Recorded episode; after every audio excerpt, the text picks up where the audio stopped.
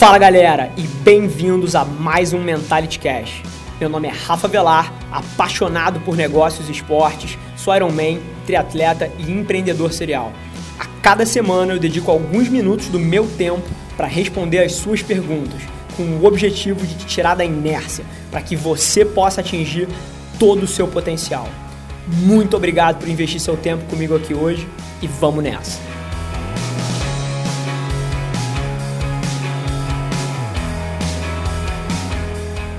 Esse é o episódio número 7, onde a gente fala sobre os maiores erros que as pessoas cometem durante uma entrevista de emprego.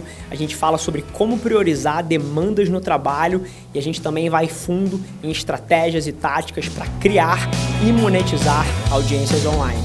Fica ligado.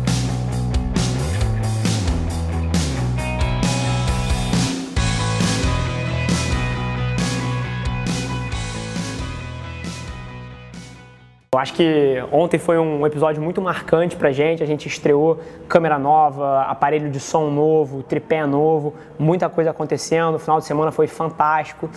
É, então eu tô com uma energia fora do comum essa semana. Então esse episódio tem tudo para ser bom se o senhor atrás ali da câmera, o João, tiver feito um bom trabalho escolhendo as perguntas que a, gente, que a galera mandou aí por direct no Instagram, no Twitter, no Facebook, em todos os meios. Então vamos cair dentro que eu tô super animado pro episódio de hoje. A primeira pergunta é da Luísa Velar. Rafa, estou migrando da área das artes para a da saúde. Como faço para me divulgar com sucesso? Além disso, não quero ser apenas uma profissional, e sim ter um espaço multidisciplinar. Bom, bacana, Luísa. Mais uma vez, super obrigado pela pergunta. É, eu acho que essa pergunta não, não pode ser respondida de uma maneira única. Eu acho que ela tem múltiplas perguntas dentro dela e é mais ou menos dessa forma que eu vou tentar atacar aí para fazer esse breakdown, para fazer essa quebra para você. Então, se você era no espaço da, das artes que ela trabalhava, não era isso? Está mudando para saúde. Então, bacana. Isso é um shift que não é de marketing para vendas, não é de design para videomaking, é da área das artes para saúde. Então, a primeira coisa que você tem que reconhecer que é um salto grande. Então, você colocou aí, se eu não me engano, que você já tem bastante conhecimento na área. Então, isso já é um plus. Mas agora, o que você precisa reconhecer é que se você vai trabalhar, por exemplo, como uma profissional autônoma, ninguém te conhece. E você tem que ter a humildade de reconhecer isso. Mas por que eu estou falando isso? Eu estou falando isso para te desencorajar de nenhuma maneira. É porque o que você precisa fazer para ganhar notoriedade, para ganhar a audiência que você quer, é você precisa produzir conteúdo. Então, tem três formas básicas de você produzir conteúdo. Ou você vai fazer é, visual, que pode ser tanto vídeo quanto foto, ou você vai fazer produção de texto, ou você faz áudio. Então, visual, áudio e texto, são os três. Só que agora, um profissional começando raramente tem os recursos necessários para atacar os três ao mesmo tempo. Então, o que eu te aconselho a fazer para a produção de conteúdo é entender quais são os seus talentos, onde você tem capacidade de brilhar. Se você escreve muito bem, eu diria para você abrir um blog, ou no Medium, ou no WordPress, ou até escrever textos longos no Facebook, por exemplo. Agora, se você é uma pessoa que se coloca muito bem, se comunica muito bem, como eu gosto de acreditar que eu faço, eu, te, eu faria você considerar muito muito ou vídeo ou voz, um podcast, alguma coisa nessa linha. É, áudio é um, é um dos espaços que eu acho que vai mais crescer é, ao longo dos anos. Eu, te, eu tendo a aderir às tendências um pouco antes das pessoas e eu já uso muito áudio. Eu escuto bastante podcast, eu escuto notícia via áudio. Eu acho que áudio salva tempo. Eu acho que um meio interessante para você atacar, se você consegue se comunicar bem, seria áudio. E mais uma vez, e os mais tradicionais, vídeo e foto. Agora, outra coisa que você precisa reconhecer é que conteúdo nenhum conteúdo pode ser o melhor possível, pode ser o melhor conteúdo do planeta Terra. Se ninguém assistir, não adianta de nada. Então, uma coisa que você precisa levar muito em consideração é distribuição. É você entender aonde você vai utilizar é, esse conteúdo, aonde você vai distribuir esse teu conhecimento para você poder ganhar uma audiência, para você ganhar notoriedade nesse novo espaço que você está. E aí, o que eu te digo é que você tem que entender quem é o seu demo. Quem são as pessoas que você quer atingir? Porque cada demo geralmente tem uma quantidade de pessoas desproporcional em alguma das plataformas. Então, quando eu digo plataformas, são as plataformas de mídia social: Facebook, Instagram, Pinterest, LinkedIn, YouTube e Medium, todas essas. Então, por que, que você vai precisar prestar atenção nisso? Porque se você começar a usar Snapchat para atingir mães, provavelmente você não vai conseguir. Se você começar a usar LinkedIn para atingir artistas, você não vai conseguir. Você disse que você quer trabalhar na área da saúde. Então, talvez Facebook e Instagram sejam é, os, seu, os lugares onde você vai encontrar os seus demos numa, de uma forma desproporcional. Mas, acima de tudo, você precisa produzir conteúdo e aprender a distribuir isso. E você citou também que você gostaria de criar um espaço multidisciplinar. E, e eu estou sem um pouco contexto, e esse é, é, o problema desse formato onde não existe uma troca, mas eu imagino que você que, queira criar um espaço onde você possa ter várias dessas áreas da saúde reunidas, como uma plataforma de serviços, como uma plataforma educacional, onde você vai dar cursos, vai dar palestras e vai ter alguns serviços também. Então, nesse âmbito do negócio, agora dizendo que você já conseguiu construir a sua audiência, já foi bem sucedido distribuindo o seu conteúdo e você quer monetizar isso, você tem que entender que você tem três formas de monetizar qualquer coisa: produtos, serviços e propaganda. Qualquer coisa que você queira fazer só tem três formas de ganhar dinheiro: produto, serviço e propaganda. Então você tem que entender como esse seu espaço multidisciplinar se encaixa nisso. Qual vai ser desses três veículos a forma como você vai ganhar o teu pão. Ao outra coisa eu te digo. Toda hora que eu escuto espaço multidisciplinar, um negócio que faz muitas coisas ao mesmo tempo, até uma pessoa que está tentando alcançar vários objetivos ao mesmo tempo, a primeira coisa que vem na minha cabeça é falta de foco. E falta de foco é onde tudo começa a se deteriorar. Então, o meu outro conselho para você é você entender nesse espaço multidisciplinar por onde você pode começar qual é a primeira coisa que você pode fazer. E você tem que ser a melhor do mundo nela, porque isso vai gerar a sua notoriedade, isso vai gerar boca a boca, isso vai gerar é, é, esse crescimento da sua audiência. E, e, a partir dessa uma coisa que você arrasou, você pode começar a ter a audácia de atacar esses outros negócios é, periféricos. Essa é a forma mais inteligente de atacar isso. Qualquer outra coisa, se você tentar atingir várias frentes ao mesmo tempo, produtos, serviços, é, mídia, tudo isso junto, você provavelmente vai ser medíocre em todas as frentes e todas essas coisas que poderiam jogar a seu favor, como marketing boca a boca é, e, e, outras formas de como a informação se espalha, como as pessoas podem vir a conhecer seu conteúdo, vai jogar negativamente contra você, porque você não vai ser bom no que você vai fazer. Então, nessa parte, o que eu diria é para você escolher uma coisa e dominar nessa coisa. E a partir do momento que você tenha dominado essa área e esse um serviço, esse um produto, esse, essa, esse um veículo, você pode começar a expandir na, na, na periferia e adicionar coisas dessa plataforma. Então, eu acho que esse espaço multidisciplinar teu provavelmente está aí 5, 10 anos na frente, você vai e o seu primeiro passo é você precisar arrasar nessa uma coisa que você acredita que você pode dominar. E é daí que você parte. Então, duas coisas. Para você fazer essa migração onde ninguém te conhece, mas você já tem o conhecimento, você precisa produzir conteúdo. Uma vez que você produziu conteúdo, você precisa entender como você vai distribuir de uma forma inteligente. E a partir do momento que você criou conteúdo e distribuiu, você vai ter uma audiência. E você precisa entender como monetizar essa audiência. E a forma de monetizar monetizar é produtos, serviços ou propaganda. E mais uma vez, no começo, foque sempre numa coisa só, domine esse espaço e construa a partir daí.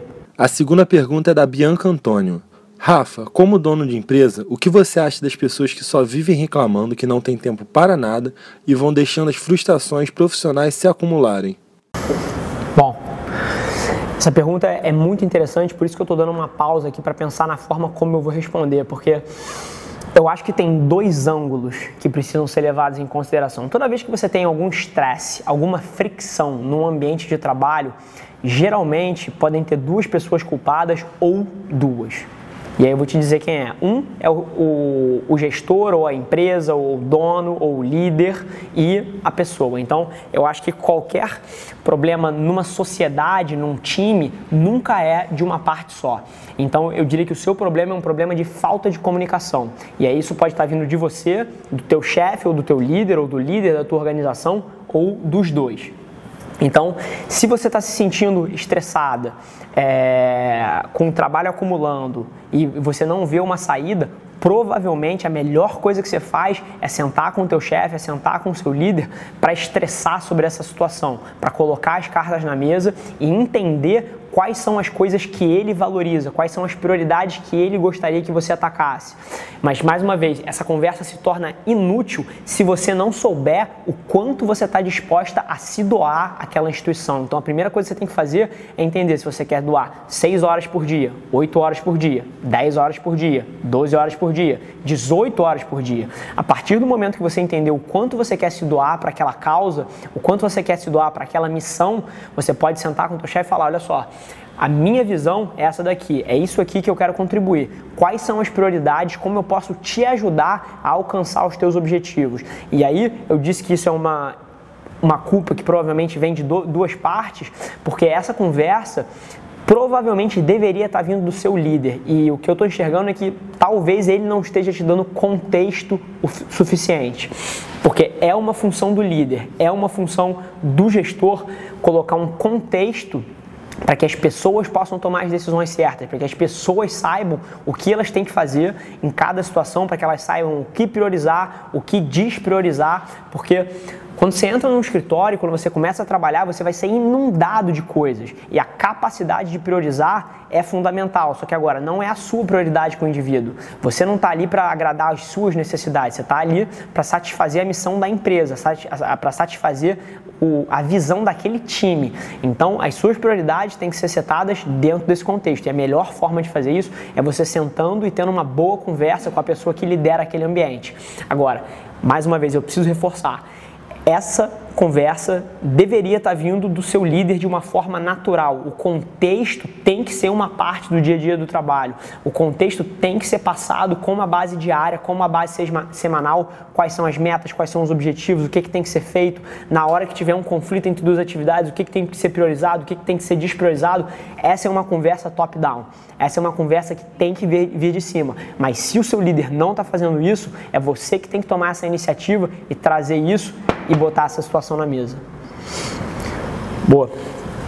A terceira pergunta é do Caio Meloni. Rafa, para você, qual é o maior erro dos jovens ao participar de um processo seletivo ou durante uma entrevista? Essa vai ser uma pergunta super interessante de responder. Caio, obrigado pela, pela, pela, pela interação, Caio, mais uma vez. É, é, são esse tipo de perguntas que, que parece que é só a situação do Caio, parece que é só a situação da Joana, mas eu tenho certeza que isso acaba respondendo as dúvidas de 20, 30, 40% das pessoas e é por isso que eu tenho tanta confiança nesse formato do programa, nessa missão que a gente embarcou aqui. Agora, eu falei que essa pergunta tem, é muito interessante porque o primeiro vídeo que eu coloquei no Instagram na minha vida tem mais ou menos uns três meses atrás, foi exatamente sobre entrevista. Eu estava num dia que eu tinha entrevistado cinco, seis pessoas e eu estava absurdamente frustrado com o resultado das entrevistas. E aí eu vou te contar essa história e, e a história eu acho que vai responder a tua pergunta. E entrevista após entrevista que eu entrava, entrevista após entrevista que eu saía, uma atrás da outra, as pessoas entravam na sala para tentar fingir que eram alguma coisa que elas não eram. E cara, isso é tão evidente para a pessoa que está sentada do outro lado da mesa, é tão evidente quem são as fraudes e quem são as pessoas que de fato têm aquele, aquele conhecimento, que têm aquela experiência, que chega a ser ridículo. Então, o maior erro para as pessoas que estão entrando no mercado de trabalho, que estão buscando o seu primeiro estágio, que estão buscando o seu primeiro trabalho, é tentar fingir que elas são alguma coisa que elas não são. Porque o, o que elas deveriam estar fazendo é o oposto. Elas têm que ter a humildade de reconhecer em que etapa da vida elas estão, em que momento da carreira elas estão. Porque se você acha que você já sabe tudo, eu te garanto que você está fechando as portas para o aprendizado. E isso vai matar a tua evolução em qualquer espaço, seja corporativo, seja pessoal, seja profissional. Então, o maior erro das pessoas é fingir que elas são alguma coisa que elas não são. E eu acho esse tema fantástico, porque eu vejo esse tipo de comportamento transbordar para outras áreas da vida. Toda vez que você tenta fingir que você é alguma coisa que você não é, que você está se fechando para adquirir conhecimento, você está se fechando para o aprendizado. E tudo começa com você tendo a humildade e o autoconhecimento de entender em que etapa você está, para que você possa abrir as portas certas para avançar na vida. E nas entrevistas isso é uma praga. A quantidade de gente que entra numa sala para fingir que sabe mais do que sabe, para fingir que já conquistou mais do que conquistou, para fingir que é alguma coisa que não é, é desproporcional. E isso todo mundo perde com isso. Todo mundo perde, porque essa pessoa, se ela conseguir enganar a pessoa que está do outro lado da mesa e ela for contratada, no primeiro dia de trabalho fica evidente que ela não é nada daquilo. E aí você vai ser demitido com um mês, com dois meses, com três meses, você vai se queimar, você vai perder o seu tempo, a empresa vai perder tempo, vai perder dinheiro, ninguém ganha com essa situação. Quando na verdade a atitude certa seria você chegar com a realidade e se você não tem experiência, você falar: olha só, eu não tenho experiência nessa área mas eu estou disposto a aprender e eu tenho certeza que daqui a três, seis meses você vai ter um melhor estagiário que você já teve na sua vida, você vai ter um melhor funcionário que você já teve na sua vida, porque eu vou morder a mesa, eu vou vestir a camisa e eu vou suar sangue. Então, essa é uma abordagem muito melhor do que você tentar fingir que você sabe o que você não sabe. Então, a verdade sempre ganha. Você ser autêntico sempre transparece e é sempre a melhor estratégia de longo prazo. Foi. Boa? Fechou? Então, gente, é, mais uma vez eu queria agradecer quem investiu 10, 15 minutos aí para assistir o programa. A gente está numa sequência muito forte, estou muito animado, mas a gente precisa que vocês participem disso aqui. Finalmente já estou começando a ver algumas pessoas do meu círculo social, algumas pessoas próximas de mim, sim, interagindo, é, se posicionando aqui no programa.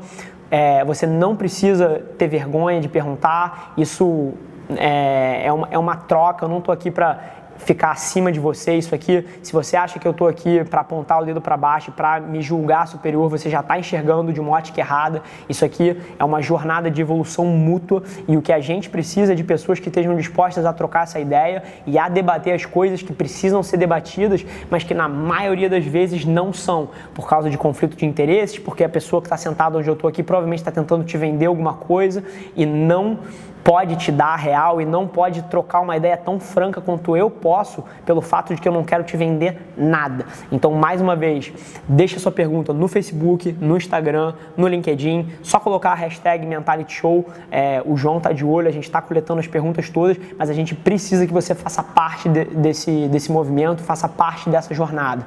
E mais uma vez, para as pessoas que estão assistindo, para as pessoas que já estão participando, eu queria agradecer muito. A interação de vocês é fundamental não só para a gente manter a energia e sentir que o projeto está agregando valor, que é a nossa única missão, mas que a gente possa continuar com esse projeto que está só começando. Então, um super obrigado a todo mundo que está fazendo parte dessa jornada aí. Vamos que vamos. Amanhã tem mais, quinta-feira tem mais e a gente não vai parar. Galera, por hoje é só mas você não tem ideia de quanto eu aprecio você ter investido seu tempo aqui comigo. Muito obrigado. E lembre-se, se alguma coisa nesse conteúdo ressoou com você, ou se você acha que alguém que você conhece pode se beneficiar desse conteúdo, divide com ela. E não se esqueça de seguir as nossas páginas no Instagram e no Facebook para ter acesso a conteúdos exclusivos diariamente. E eu te proponho um desafio. Vamos colocar esse podcast no top 100 do Brasil? É só ranquear a gente com 5 estrelas que a gente vai estar um passo mais perto desse sonho. Vamos que vamos. Um abraço.